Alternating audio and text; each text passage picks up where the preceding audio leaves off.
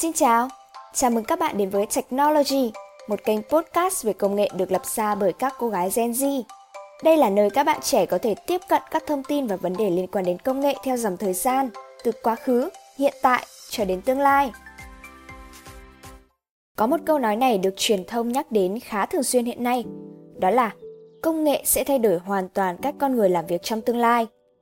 Vậy thì khi nghe xong, điều đầu tiên bạn nghĩ đến là gì? Hào hứng và mong chờ những thay đổi sắp tới. Hay là lo sợ một ngày robot sẽ hoàn toàn thay thế công việc của con người. Đối với bản thân mình thì sau khi nghe xong câu nói này, mình có liên tưởng ngay đến một cảnh phim trong bộ phim, mà chắc hẳn là đã gắn liền với tuổi thơ của khá là nhiều người ở đây. Đó chính là bộ phim Charlie và nhà máy sô cô la trong cảnh phim thì đó là khi cha của Charlie, một công nhân tại một nhà máy lắp ráp, đột nhiên bị đuổi việc do họ lắp đặt một con robot có thể làm việc nhanh gấp nhiều lần anh trong thực tế, ta cũng có thể lấy một ví dụ cụ thể, đó là một con robot đa năng của Momentum Machines có thể làm ra một chiếc hamburger trong vòng 10 giây và có thể thay thế cho cả một đội ngũ của một cửa hàng McDonald's. Một ví dụ khác là vào năm 2015, Google cũng đã có bản quyền để bắt đầu nghiên cứu robot làm việc có tính cách và cảm xúc. Chúng ta có thể thấy được là tương lai mà một số công việc bị thay thế hoàn toàn bởi công nghệ đang ngày càng đến gần rồi. Nhưng nói đi thì cũng phải nói lại đúng không?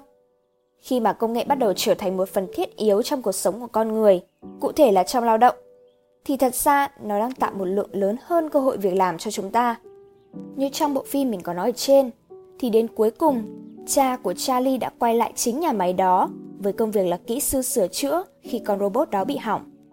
Như các bạn thấy đấy, trong một thời đại công nghệ bùng nổ như hiện nay, khi một chiếc nến bị tắt đi thì đồng nghĩa với việc là một chiếc đèn điện sẽ được bật lên.